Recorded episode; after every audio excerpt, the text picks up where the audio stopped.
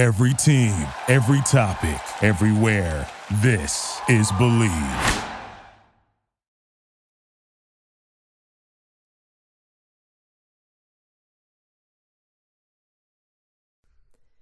Can you help me redefine truth and preservation of our soul shine? I can feel it, yours and mine. Close your eyes and witness it inside. In your bones, you will know. Trust and let go.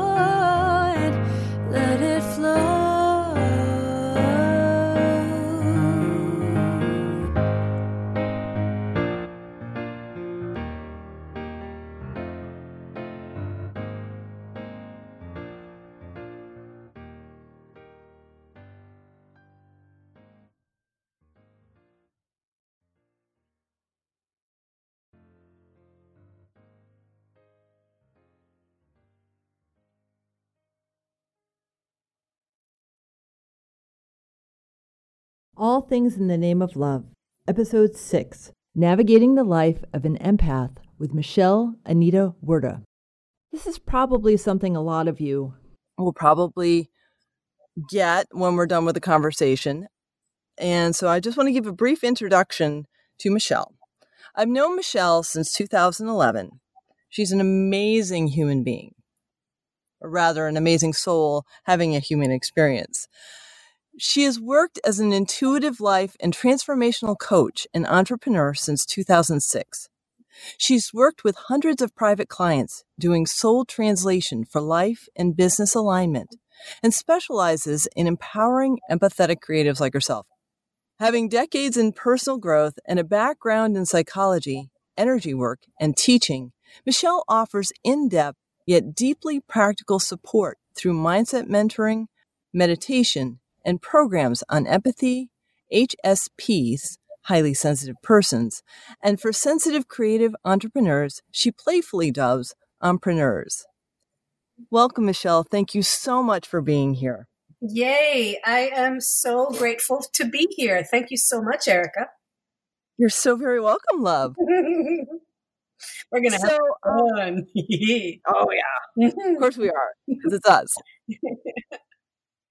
So I'm going to start out with a very basic question for you. Yeah. When did you first realize you were an empath? Well, uh, when I actually first realized was probably, uh, well, truly was around when I was three years old, but I didn't know it at the time. mm-hmm. um, the reason why I say that is because I, I've had a couple near death experiences in my life, and um, the first one happened when I was three. Wow. And um, I had, there was a surgery and I had the whole disembodied experience and, uh, you know, had, was able to connect with my mom who was watching the surgery. And it, it was a, a very beautiful near death experience. Um, but the reason why I was starting to check out was because I had started to take on a lot of the pain um, uh, in the family. I was surrounded with you know, as many of us can have growing up, um, I had a lot of dysfunction around me around addiction, and we moved a lot, and it was just a you know it was a stressful family in many ways, a beautiful family in uh, in many other ways. But uh, so I had this near death experience, and um, I had tuned into my mother as she was watching the surgery, and um, started to i was i was in the situation because i was highly sensitive and taking on other people's mm. energies mm. and then through this this near death experience i was also having what i call the non-corporal or not or the disembodied uh, empathy mm. for my mom who was having an extreme anxiety attack because she thought i was going to die which interestingly enough was happening at the same time um, that I was having my out of body near death experience. Wow. And I was tending to her as a little mm-hmm. three year old spirit. I was tending to her uh, anxiety because I could, you know, was feeling it and sensing it. So when I say three years old, you know, that was my first real memory, um, which was a pretty intense yeah. one but I, I didn't remember that until, of course, you know, my, as a teenager and, and far much mm-hmm. later. So uh, I can say that that's probably the first time now that I'm now that I have that memory. Um, I can say that's probably the first time I'm very aware of how empathic uh-huh. empathic wow. I was and am. So yeah. So how did yeah. you navigate your early childhood in this uh tumultuous environment? Hmm.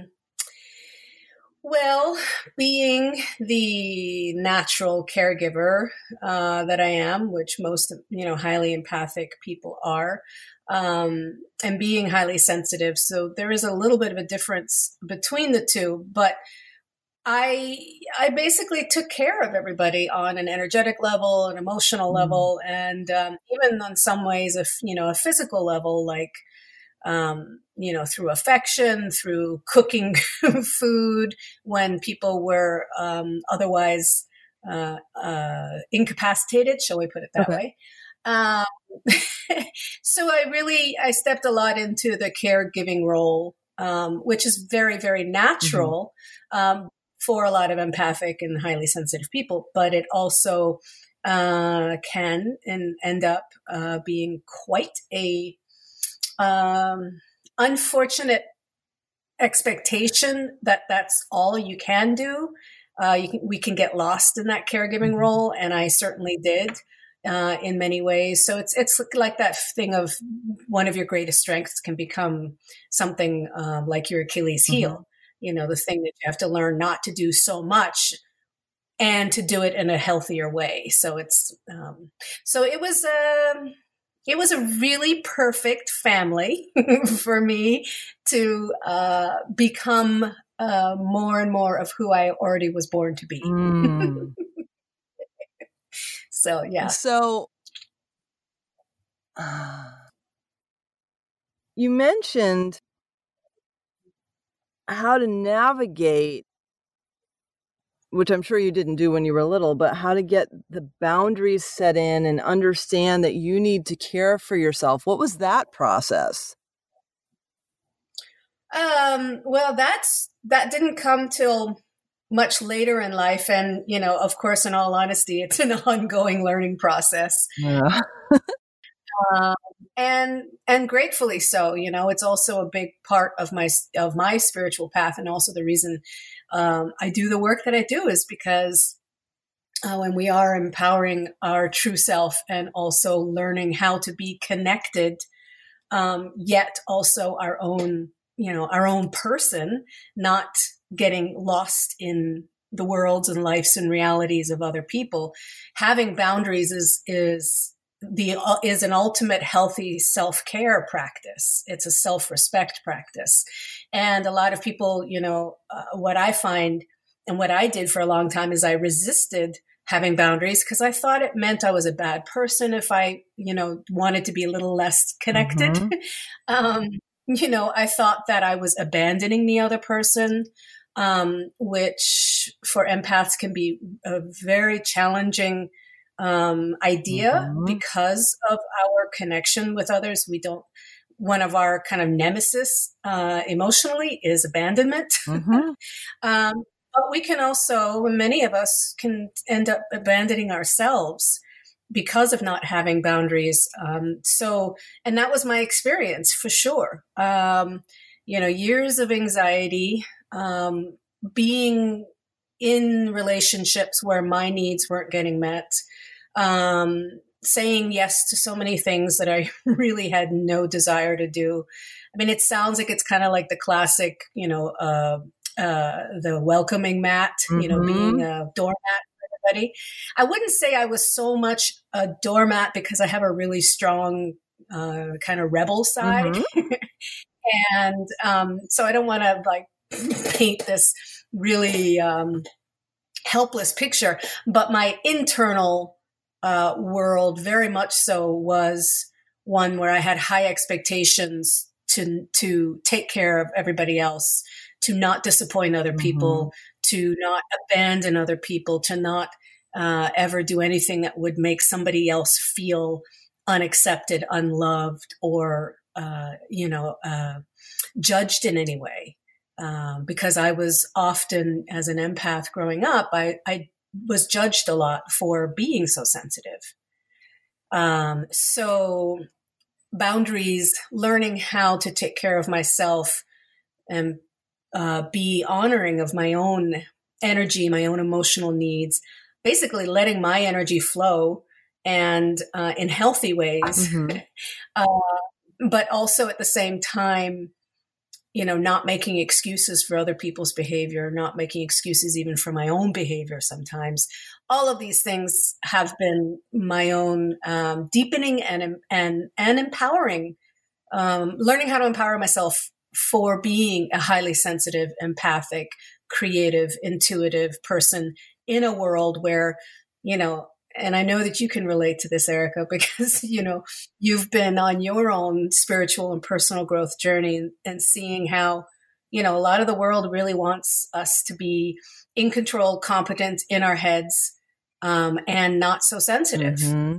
So, um, it's, you know, you, when we learn to really love ourselves as being the empaths and sensitives that we are, that's like a really empowering boundary uh, because then we don't buy into the stuff that the rest of the world says you have to be in order to be acceptable. Then we just get to be ourselves. Yeah. So it's a really that's a really good one. That is a beautiful thing because I know for me, one of the things that I've had on my path is becoming aware of the stories that I've picked up from my family and from previous lives, like all these limiting beliefs about myself that I know aren't true. Yeah. And pretty much every day is something new because the spiritual path isn't like, hey, I got here. mm-hmm. I am done. No, it's like, oh, I found another. I, I, feel like I'm one of those Russian dolls. Yeah, yeah, yeah, yeah, totally. And um, for those of you who don't know, it's it's like ten or twelve or even twenty dolls stacked on top of each other as a complete doll, and you take one the top one apart and then the next one's in and then you keep going down to the bottom. And that's kind of the unraveling of the social expectations versus who you really are. And you know that's mm-hmm. i just had this funny memory when you were saying that erica. I'd love to share. Yeah sure. Because my my dad used to be uh, he used to do work with Russia, the Soviet Union, or whatever it was called back then. And I had a lot mm-hmm. of those dolls, and I, yeah, and I just had this flashback memory when you were saying that, which I love, which was I would, you know, do you remember the tiny, tiny little doll, the the inside inside mm-hmm. doll? Oh yeah, that was yeah. like half an inch tall. Mm-hmm. I remember, being, and she was the only solid yep. one. And I remember being so annoyed by it being so little I thought, like, wait a second. You do all this uncovering, you take all this apart, and then you go on the inside, and it's like a little pipsqueak thing. Like, couldn't it be the other way? Like, the one on the inside is like the gem, kind of like the diamond inside. But, but, but I'm going to flip it on you and say that that that small little thing is your core.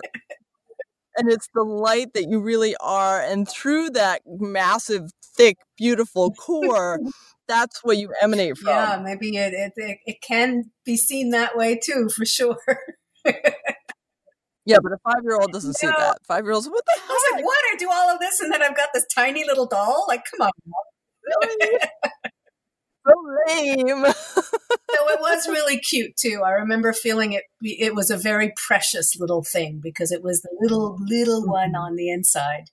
So you know, maybe that is kind of mm. more of an analogy of when we we get to that precious, you know, true self on the inside. I just like mm-hmm. to think of the mm-hmm. true self as being pretty infinite. So, well, it is, it is, but within that construct of a framework of understanding the digging process. Yeah. Yeah. Well, it's also like, you know, the you know the onion metaphor, of course, you know, mm-hmm. layers of the onion. And it's usually the inside of the onion that's the sweetest, isn't it? mm-hmm that's like the yummy part. Like a, uh, I'm looking on my counter right now. I've got some celery that I'm going to make some celery juice with, and, mm. and, I mm. always love to take the outside parts and then eat the inside because it's usually yep. the sweetest. Yep. Yeah. I have a couple like stocks that. in the fridge that I keep forgetting about. Oh. So, when did you settle into your calling? Mm. I was just thinking that you had asked me earlier about the going, uh, when did I know about being an empath? And I think, you know, like uh, I wanted, I'm thank you for asking that because I did want to revisit that because it is, there are so many different stages of our personal growth and of mm-hmm. knowing ourselves. So, you know, the, the three year old consciousness of that experience is very different than, you know, the 33 year old who started to get a little bit more of a clue of like, oh, so, so I'm naturally this way. Oh, okay. Now, now my life is starting to make more sense. Mm-hmm. um, so I would say the, um, there's there's a lot of there's a lot of moments, but it's things have definitely uh, built on themselves again, kind of like the doll uh, mm-hmm. analogy. Things have both built out and also built inwards um, mm-hmm. with with the knowing. So I would say um, when I was younger, like when I was a teen and in my 20s, it was more of the negative side of hearing everybody's, you know, a lot of people's thoughts, feeling their mm. energies, feeling their emotions, not knowing, you know, what was mine and what was theirs. Um, hence, like I had said earlier, like, you know, many years of anxiety because I just was mm-hmm. picking up on so much uh, unconscious uh, um, energies around that I just, you know, it was like walking through the world with pinpricks, you know, feeling like mm-hmm. I, I always imagined like I had this fantasy of like, could I just become like the Michelin man, you know, or like the, the. Charmin, you know, mm-hmm. the, wrapped in all the toilet paper so you don't, didn't feel all of the alleys of the world. Um, mm. But I would say that it was, uh, and then I was also in grad, you know, I was in graduate school and I ended up going into clinical psychology. that was a, that was brave. brave. brave and a little bit, a little bit stupid too, just because I, maybe I was a little bit of a glutton for, for experience. I won't say punishment because that's not very nice, but, um, it was definitely in psychology where I started to realize more and more that my intuitive, uh, empathic self was um, battling uh, more with my clinical trained, um, heady psychology, psychological, you know, mm. self. Uh, because I, I don't get that at all. What's that? I said, I don't get that at all. we have so many of us inside us, don't we? Uh, mm-hmm. But it became glaringly obvious to me then where, you know, I would be working with clients and I would have all of the, you know, this is what a good therapist does. And, you know, this is how, you know, all the skills and training. And then this mm-hmm. other part of me, my emotional bodies and my, you know, my own sense of the person empathically and intuitively was feeling a whole different other world. mm-hmm. um, that often, of course, I couldn't, you know, I couldn't bring that out because I was a therapist, not an intuitive. Right. Um, but it did inform, you know, some of the. I had to do a lot of that. Was like the early days of soul translation, to be, to okay. be honest, because I had to do a lot of translating between what empathically and intuitively, and also what I was seeing energetically into mm-hmm. a more, you know, psychologically well formed uh, response, uh, therapeutic mm. response. with the client. That was a fun translation. It was. It was. I, I, I, I think I got pretty good at it, but it was exhausting. Because talk about, you know, that whole thing between the head and the heart being, mm-hmm. you know, one of the longest journeys. And then when you have to do it in a therapeutic hour, it's like, you know, I would see, you know, five, six clients in the day. And also, let me add that I was specializing with working with narcissists. Oh. and, well done. Yeah, yeah. So let's just say, you know, in full transparency, I would go home and have a really big glass of red wine. yeah. Only one? I know, really. Yeah, the, uh, I, sometimes the red wine was followed with a big shot of vodka. oh. But you know, I mean, we all cope in different ways, and and I mean, I I never, of course, had any sort of problem, but I was definitely uh, spent many years being highly, being uh, very affected by the by the choices. Yeah, because you were trying to numb you were trying to numb yourself out from yeah. all of that. I was putting myself because mm-hmm. you didn't have you didn't have the boundaries that you have now. No, I did not have the boundaries. I did not have the awareness, and I was I was doing what was in line with who I am in the sense of being somebody who um, being an energy reader, being somebody who supports others through their spiritual uh, and psychological and emotional um, growth. Like that's mm-hmm. natural mm-hmm. to me. It's natural to empaths. It's natural to a lot of HSPs. Um, mm-hmm. But of course, yeah, like you said, I was just, you know, I was going into the, I joke and say, you know, because there's the, all the stuff about the, the field of consciousness and the quantum field and all that stuff. I, but I, you know, so I was going into the field with absolutely no, um, no ways to actually be in the ring. You know what I'm saying? Oh. So, so, but that's, you know, that's why we learn. That's how we learn. Mm-hmm. Um, ideally, uh, sometimes we don't learn, but, and then we have to go through a lot of those experiences that, um, teach us by default. You know what I'm saying? Oh yeah, yeah. I know. So when when did uh, or how have you navigated the um I don't want to use this word, but it's coming in the battle between the heart and the mind. Um Hold on, I'm just trying to understand the question. So basically, like, so you have this clinical psychology degree mm-hmm. and you're an intuitive. Mm-hmm. When did you surrender? I like that better. Mm-hmm. When did you surrender the mind's pushing for the heart? Well, I um, so when I became a life coach and when I went into entrepreneurism, um, I started to, I did that intentionally because I, you know, I left psychology. First of all, I became a mom and then a single mom. So I didn't really want to, um, you know, I, I needed to create a life that was going to fit. And I didn't yeah. want to be surrounded in, you know, around pathology and psychology. That's so, understandable. Huh? so that's understandable. Yeah. Yeah. And it was interesting because right before I left, right before I finished doing my um, doctorate, that was actually when a lot of the whole positive psychology movement was coming out and, and gaining speed.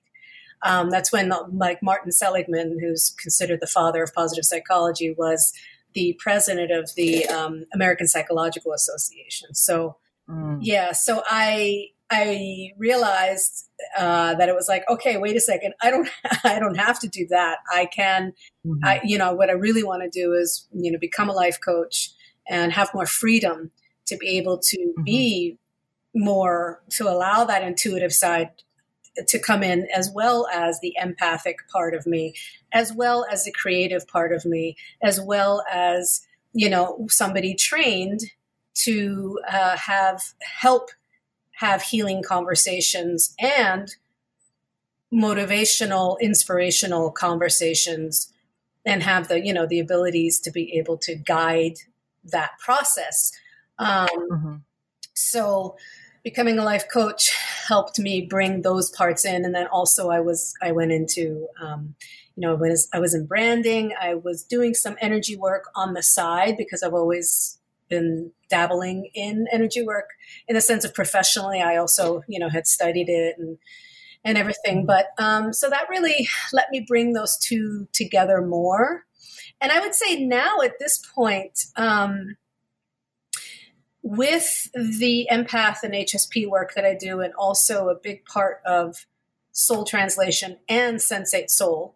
Um, I mean, the whole path of soul translation, that really, I'm kind of interrupting myself here, but that was really uh, when I started to uh, go off the scale, shall we say, of empathy, intuition, you know, energy work, and it, and bringing the, the heart and the mind together as as you were um, asking. So, um, but really, when it comes for me, the what's where I find the place for where both of them meet most beautifully is in the body um, and in our mm. senses.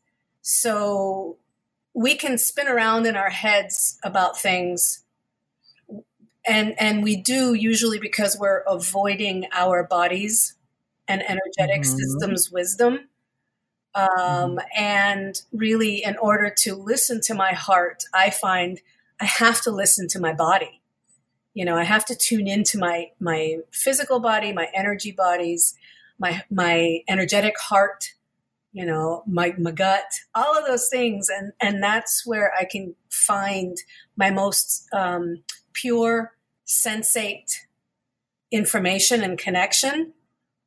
Um, mm-hmm. And then the head just informs the things that I'm feeling. So um, I really have to go to my senses and my sensate body, my energetic body, to really get my um, get my truth, or at least ask the right question there versus in my head. Is that totally? I'm sure you get it. I know you get it, my friend. so, so, um, all right, a follow up question to that is this process is yeah. helped tremendously by meditation. Um, is are there any other things? I know for me, being outside a mm-hmm. lot every day really helps me connect. And if the trails weren't so bumpy, I'd go barefoot. but my toes don't really like. Yeah. So, but you know, and and and you know, I remember that day. Do you remember that day you and I took a walk and I was like, "Oh, come on, we got to do some earthing. Let's take our shoes off." your feet were like you were so having we were having so much fun but then you also like oh my god my my soles and my feet aren't ready for this. It's like yeah you know we got to build up those uh feet yeah.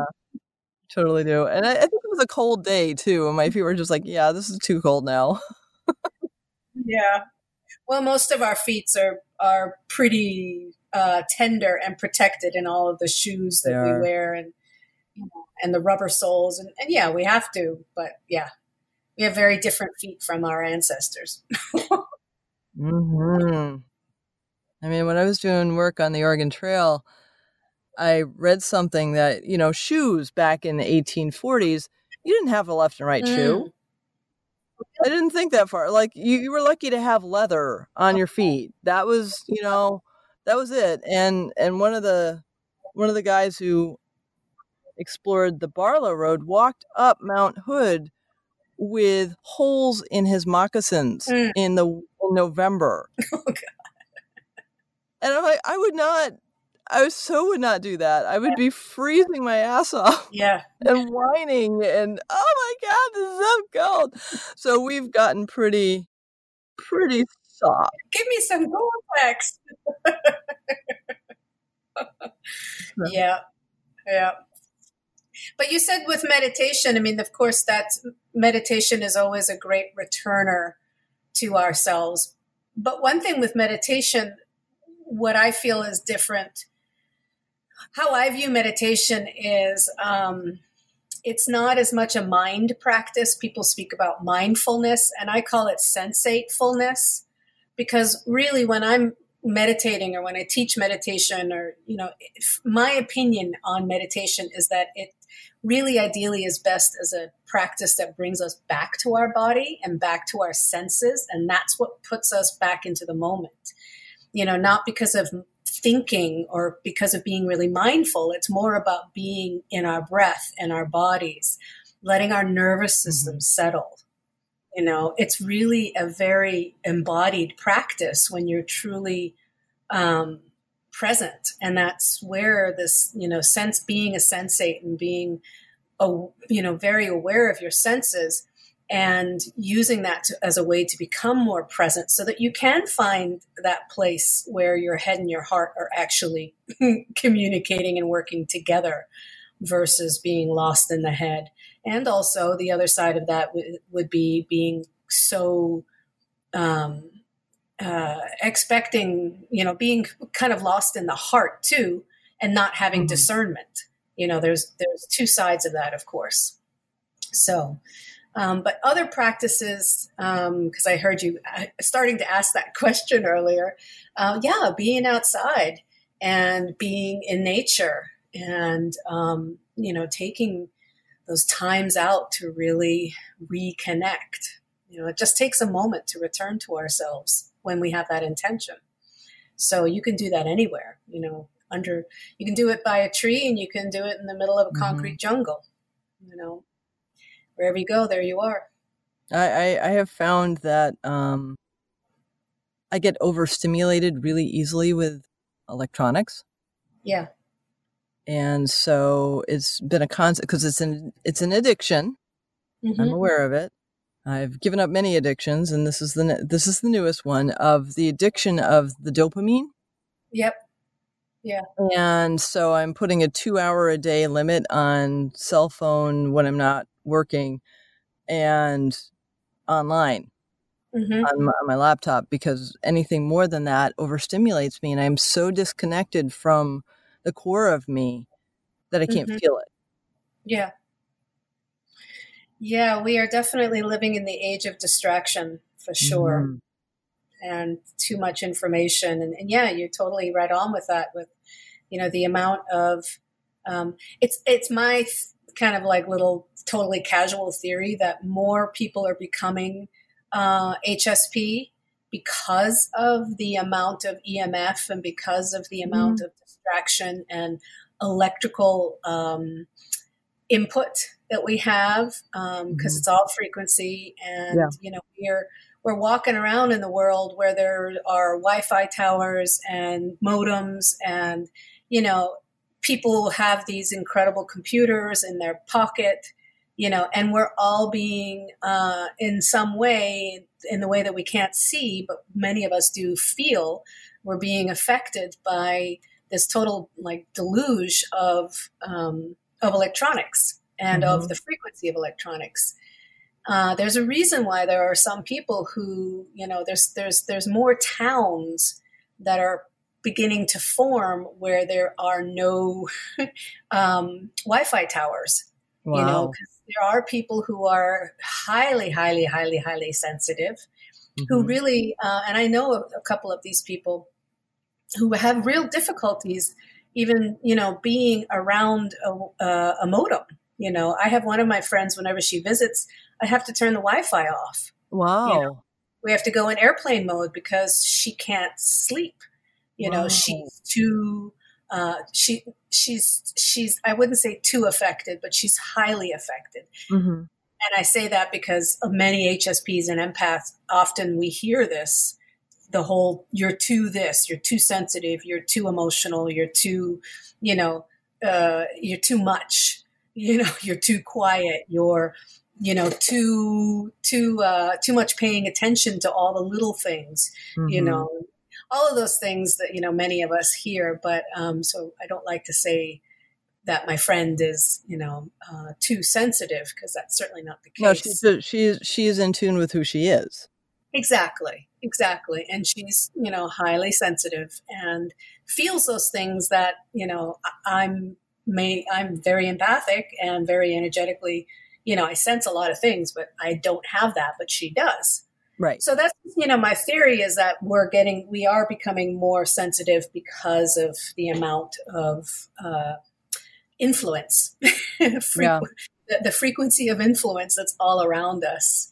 So and like you said, the dopamine. I mean, yeah, that it's every single time we go on.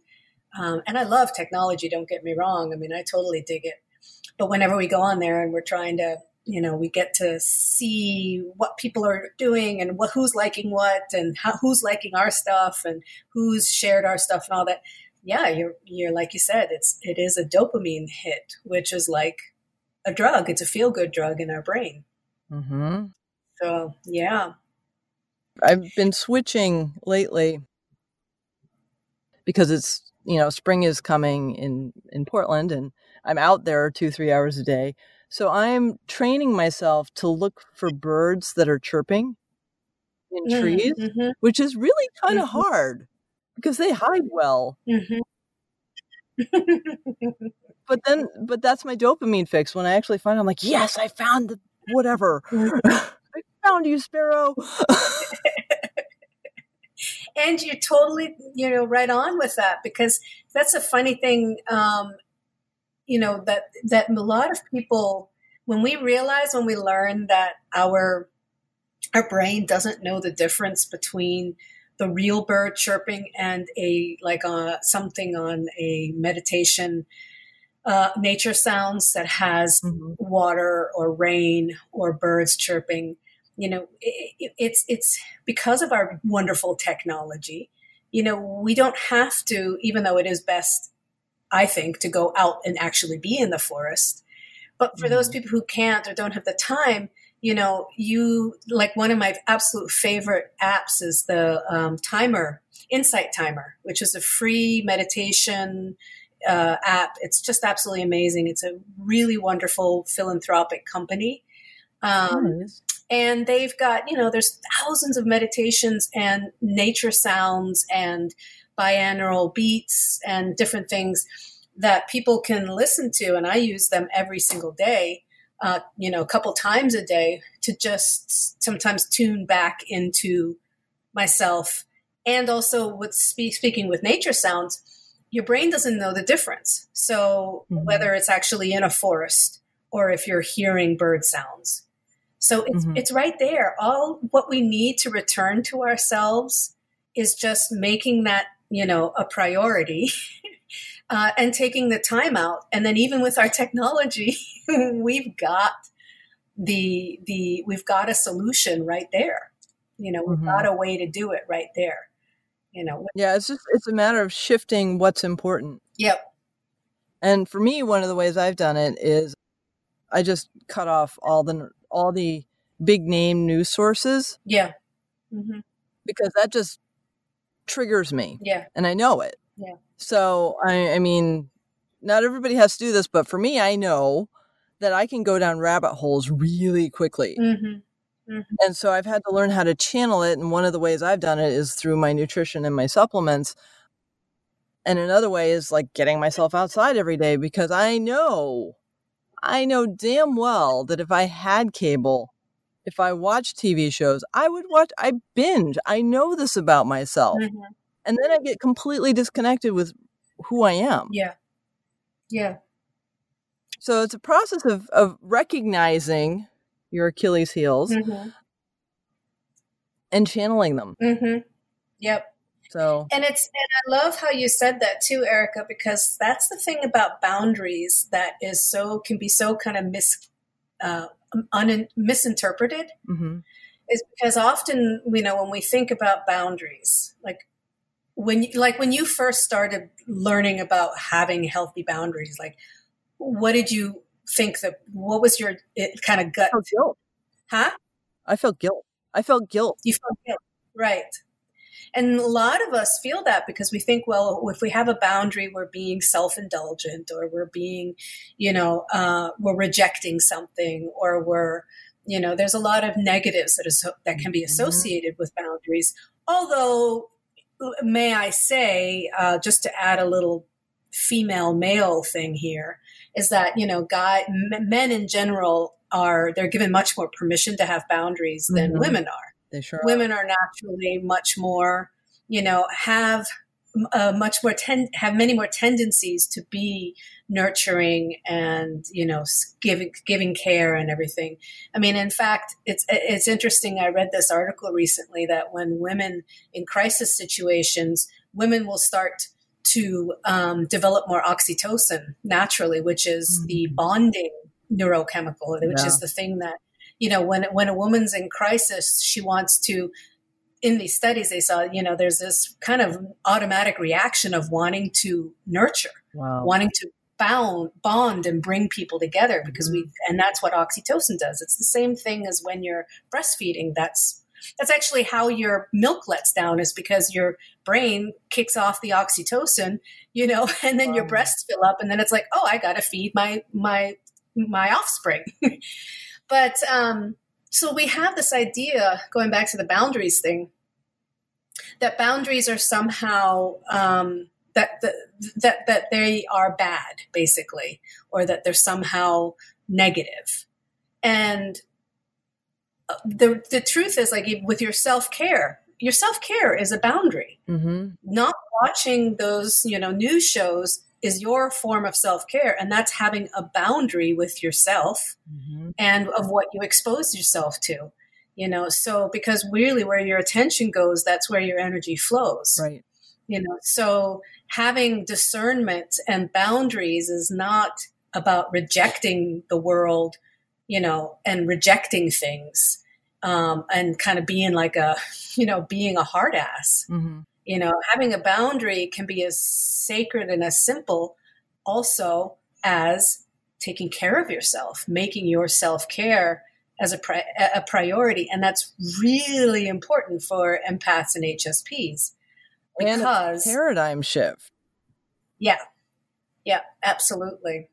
I find that most, you know, empaths and HSPs, and I know this from my own experience, of course, you know, most of the, most when you say you're really overwhelmed and quote unquote absorbing energy, and don't even get me going on that one. Nope. But um, I will have a boundary and stop myself from going off on that one because yeah. you know it's one of my one of my big um, triggers beef. Yeah, uh, but um, you know when we have the um, wait, what was I saying? Sorry. Uh, boundaries. Boundaries. Um, boundaries. Yeah.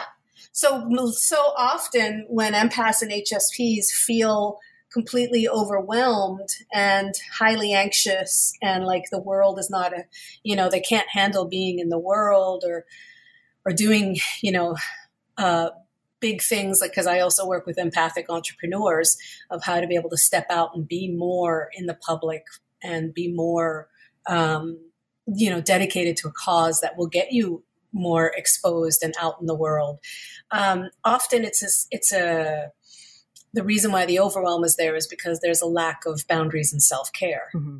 You know, um, the reason why the feeling like of not being safe uh, is there because they haven't learned yet how to make their energetic and emotional self care um, and the boundaries with themselves and their discernment, they haven't made it a priority yet. And that does take doing the work and it takes the personal, you know, reflection and it takes working through the mindsets of, um, you know, learning who we are as a sensitive and empath and HSP in the world and how to be that in a, in a strong, healthy way versus a way that we feel, you know, overwhelmed by the world.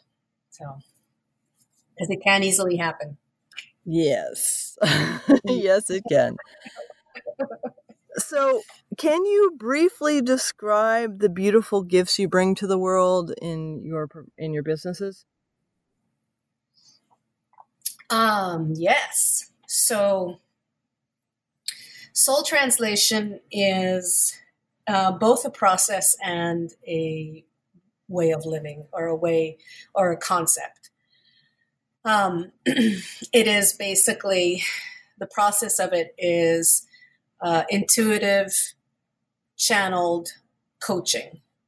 Uh, so it is getting in touch with uh, spiritual guides, um, seeing intuitively, being able to see and work with energy and energy blocks. Um, it is uh, a way to be able to translate what someone is feeling um, about themselves or having dreams or uh, what their desires are from the uh, unseen into real life. So, soul translation works with individuals as well uh, who are going through some sort of life transition, as well as um, empathic creative entrepreneurs who have some uh, mission inside, something, a dream inside that they then want to, you know, make real in the real world. And that uh, saying the real world, that's of course in air quotes because there are a lot of different versions of reality. Yeah. Um, but uh, and then the and then the work that I do with um, the Empowered Empath Soul Camp and Sensate Soul are all about resources and courses to empower empaths, HSPs, and as you said earlier, uh, empreneurs, which are basically, you know, those who are creative and empathic, and then helping other people um, through what they what they do for work as an entrepreneur. Yeah. And then there's um, something else I'd like to bring up because I have been thoroughly enjoying the insight that you're providing is your book. Oh, yeah. Book, which you just uh, very recently, like a week and a half ago, released. Yep, two weeks ago. Yep. Tell me about that process and why you felt called to do it because it's really amazing. Oh, thank you. Thank you, love. You're welcome. Ah, yeah, that's um it's my first book. It's called A Year of Empathy, and it's a daily inspirational reader. Um, to you know, the, the little tagline of it is to help you uh, elevate, enhance, and embrace your sensitivities uh, so that you can be the true you in all that you do. And um, so beautiful. It's thanks. Yeah, it's uh, it came through in a in a flurry in the sense of it took four and a half months to write it. Um, That's pretty fast. But it was, it was. What the hell was I thinking? Well, I wasn't thinking because it just needed to be done. Right. Man, writing a book, yeah, that is that is a process. It's really, it really is a rites of passage um, for sure. And um, I've always wanted to, I've been a writer my whole life, but I've never actually, you know, haven't yet put together a whole book. And now that has happened. And yeah, I, I, gotta say, it's funny because I had this idea that writing, uh, I was like, oh, you know, for my first book, I want to do this daily reader because, gosh, that's going to be a lot easier than writing a whole chapter book. because you know it's just a daily prompts you know a little inspirational hit and then the today you know For kind of intentional of the year. And i know exactly then i was like holy crap there's 365 of these. So as a friend of mine said which i loved she said michelle you, you're basically writing a book of 365 koans you know like the the um, Asian poetry. Mm-hmm. You know, um, you're doing 365 of those. Well that's well, that's a lot. And I was like, oh man, when you put it that way, holy moly. Yeah, and each one is so deep. I mean, it, what's that? Each each day, the the concept and the and the intention is just it's like oh, I actually have to pause and reflect on this. It's not like a fluffy little, oh, yeah, that's really nice. It's like, no, you actually were putting down really deep, meaningful things that cause us to pause and shift our perspective every single day. Mm, yeah, it's the like bunch of 365 different mindset shifts. Yeah, But you know, it's funny. Uh, thank you for saying that. And I just, when I was listening to you, I just was like, giggling because it's like, you know what? Yeah, us empaths and HSPs, we don't do surface very much. No. so, you know, writing the the the little, you know, handbook for um for for surface inspiration that's really not, not work. Not, not where we thrive. no. So yeah, you know, it does. And I mean, there is definitely um, there's a lot of lightness um, in it as well because one thing that, and I know we had originally talked about um, one topic we wanted we were going to talk about was play, Mhm. and I I hope uh, that the book brings in both the depth and a lot of the delight because those are like two really important ways of being Mhm. um, those are like two of my biggest values is to be able to have that you know that real um, to have substance but to also have the silliness you know or to have the the depth and also have the delight like i said you know Mhm. so because that lightness matters you know Oh my gosh, we be way too um, a lot of empaths and HSPs kind of can have this rep of being kind of serious um, and being, you know, overthinking things. Um, and part of that is, yeah, because I think we uh, learn how to be more in our head um, bec- out of def- out of a defense, out of protection Mhm. um, you know, and and that that will, you know, part of becoming more of our true self is letting go of that need to always have to be uh, so serious and so thoughtful and so, um, you know, always playing in the deep end. You know, we, we get to splash around in the kiddie pool also.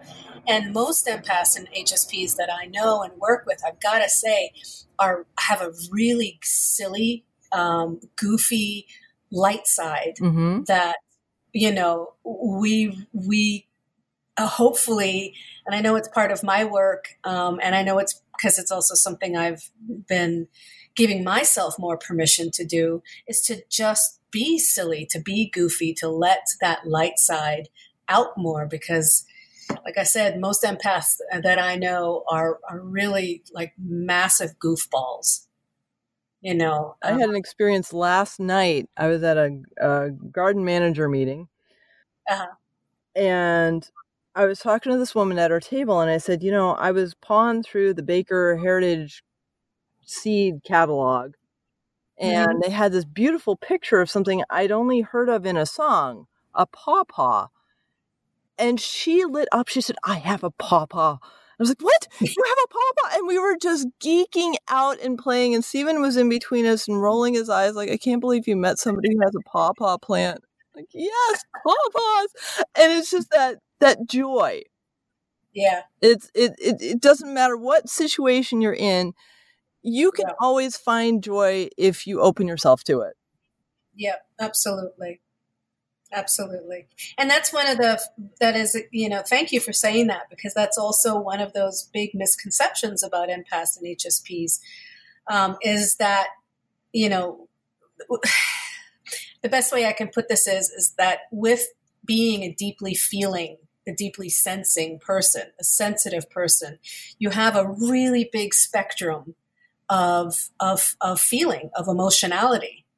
And because our sensitivity is not always honored or we're not honoring it in ourselves, we've learned to hold back a lot of that enthusiasm, a lot of that joy, a lot of the lightness, a lot of that, you know, the, the bubbliness. Mm-hmm. Um, because life can feel pretty intense and can feel more serious when you're more sensitive because you're feeling so much more. But with that sensitivity comes a really big spectrum. So yeah, you do feel the you know the compassion and the empathy you do feel sometimes the pain of the world more or the pain of others more but you also have equally um, an equal level of being able to tap into the joy and the delight and the the pure you know like bliss of being alive in a body with an emo- you know with emotions with a heart with creativity with all of that you know so becoming more of an empowered empath or becoming stronger in who we are means that we get to play in that full spectrum, Mm-hmm. you know, and, and you get to be a light-hearted empath, you know, because it's it's who you are. It's it's just being safe enough and feeling strong enough in ourselves to to let that out and be that more. Yeah. Um, and we can do that when we have a little, when we have more um, ways and res, uh, reliance on ourselves to be able to take care of ourselves more. Um, and that again goes back to those boundaries and discernment and the inner work of energy care plus shifting our mindsets. Um, you know, the inner work part. yeah. So Yeah. have you you heard me think that? What's that? you heard me think that. Yep. Yep. Yeah, and there's there you know there isn't there isn't a quick fix. There isn't the life hack. Um, I mean, yes, there are ways. Um, there are ways to be able to manage um, ourselves more. You know, there's a lot of self care, and like my, one of my main um, tools that I use is EFT uh, because it's a body based way to what be able to work. what is EFT? So EFT is um, it's the emotional freedom technique. Okay. Um, I also call it the empath freedom technique, um, which is, is just my little coin term on it.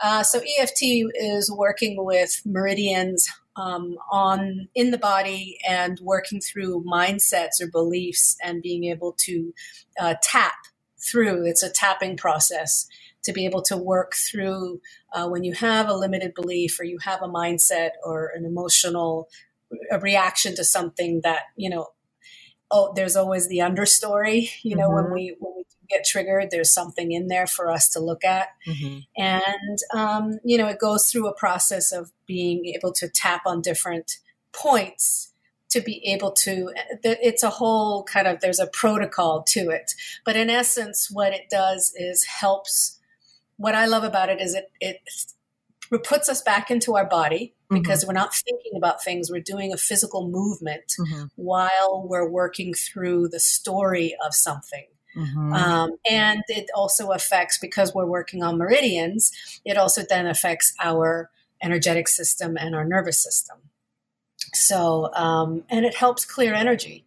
So it's just it's one of my main kind of go-to things to use um, as well as you know i've got more the quantum work around uh, energy amending which is what i do in soul translation.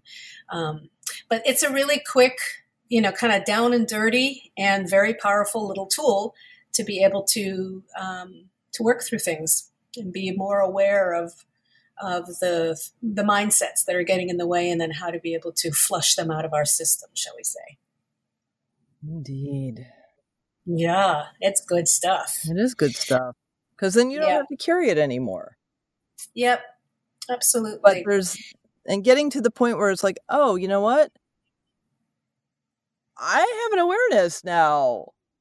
And I have to start taking care of myself because that's that's something, you know, when we have addictions, we're hiding. yep So opening yourself up to the reality that you are a divine being hmm and you deserve to love yourself as much as you are loved. hmm And it doesn't mean the people, well, it could mean the people around you, and it means all that is in every dimension loves you. yeah And you just have to open yourself up to feel that. And that's a Yeah. scary process sometimes, but it's also really amazing when you do. hmm absolutely Yeah.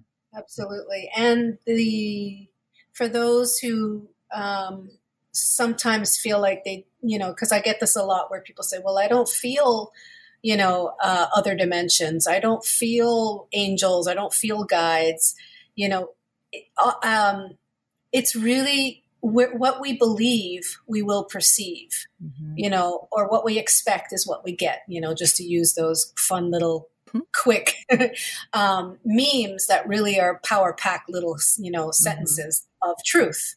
They're like little golden nuggets. And if you believe that you are uh, supported, that you are, you know, in a benevolent universe, that um, and that you are safe to be who you are, that, that there's, you know, that life has got your back. If you really believe that, then the feeling can then come from the belief. Mm-hmm. You know, the experience can come from from it. So yeah, sure, it's great when we have those experiences, whether it's in a dream state or whether it's through coincidence or, you know, something that gives us that little, you know, nudge that's hey wow actually you know what you know there is your there is a guide there is your grandfather or somebody mm-hmm. you know who is is can still connected to you and watching out for you you know um, there are those many moments where we can sense and feel things where our, you know our uh, hair goes up on the back of our neck and we feel and know something to be true mm-hmm. um, but in the meantime, what we can do when we don't have that happening daily, what we can do is, you know, meditate, move, move energy, you know, do the little things that can bring us back to being present, like activating our senses more, you know, breathing, uh, taking in light and color, smells, you know, all those things that really bring us back into our body mm-hmm. and belief, working with our mindsets. Mm-hmm. Um, you know, like just this morning, I was I came uh, I was doing some uh, my own of my own process, and uh, with somebody that I'm working with, and I got I got hit by a really nasty old belief oh. um, around uh, being uh, who I am and being somebody who has a lot of abundance. You know, like it was basically around money. Mm-hmm. And holy moly, like, uh, yeah, I was tapping that shit out, shall we say. I was doing the EFT and, you know, um, I was having to, you know, I was facing something that was not comfortable mm-hmm. and I had to work through it. Um, and in that process, I got to see wow, there's a really unhealthy belief here that now, that I'm now aware of, mm-hmm. um, that I now can work with, mm-hmm. and I'm there's nothing you know I'm not bad or wrong for having it, right? But now I'm aware of it, now I can start you know moving it through and out of my energy system. Mm. So you know, yay, yeah, totally. We just got you know we got to be willing to to to show up for ourselves and and do do that inner work. And that's why I say like there there's not a quick fix and there aren't these there there, there aren't quick fixes and hacks but there are little tools that can make a difference. Mm-hmm. and there are ways of seeing and being that can make a difference in the moment but really it, it takes making your making yourself a priority and that is a boundary right there in and of itself mm-hmm. you know well michelle my you know, I, to, I just have to add you know i love how to playing with words and looking at the word boundary it's got you know bound can tighten you mm-hmm. but also to bound like you're bounding through the fields like you know the hills are alive to the mm-hmm. sound of mm-hmm. music bounding also means you can rebound or you can you know have the energy to jump for joy Mm-hmm. So it is both. When we have boundaries, we can also be boundless. Mm. So. Lovely. Yeah. Yeah. well, honey, how much fun. I think this is a good point for stopping since we've been chatting for about an hour.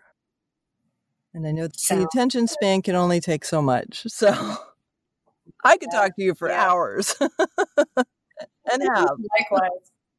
Mm-hmm. But I want to thank you so much for agreeing to be on this and sharing your gifts and helping people with your conversation.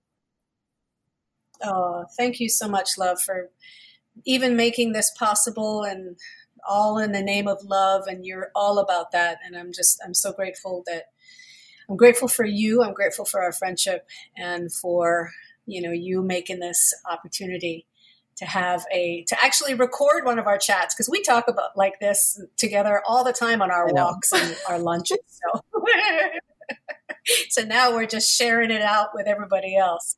So and i really do i'm grateful and i'm really hoping uh, for those who hear this that this will, um, I, I, believe, with the work that eric is doing, you know, it's and with this conversation, I believe it will uh, really help uh, enlighten, or as I joke around, enlighten your life.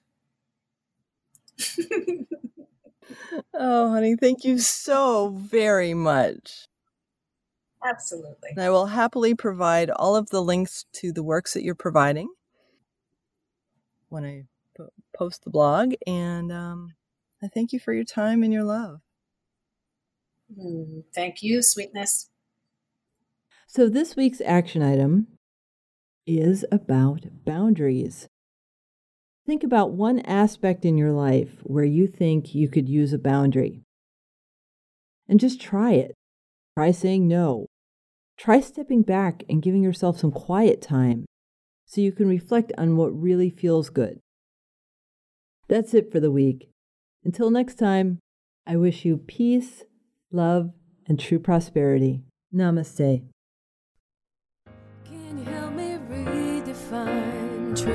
Preservation of our soul shine? I can feel it, yours and mine. Close your eyes and witness it inside. In your bones, you will know. Trust and let go.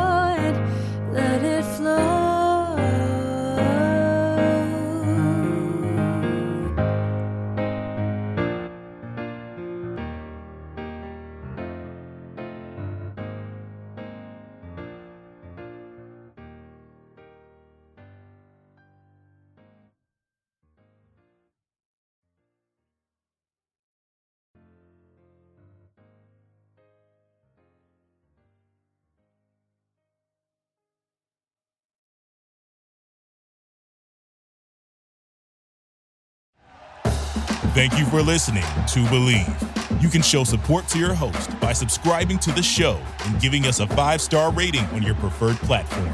Check us out at Bleav.com and search for B L E A V on YouTube.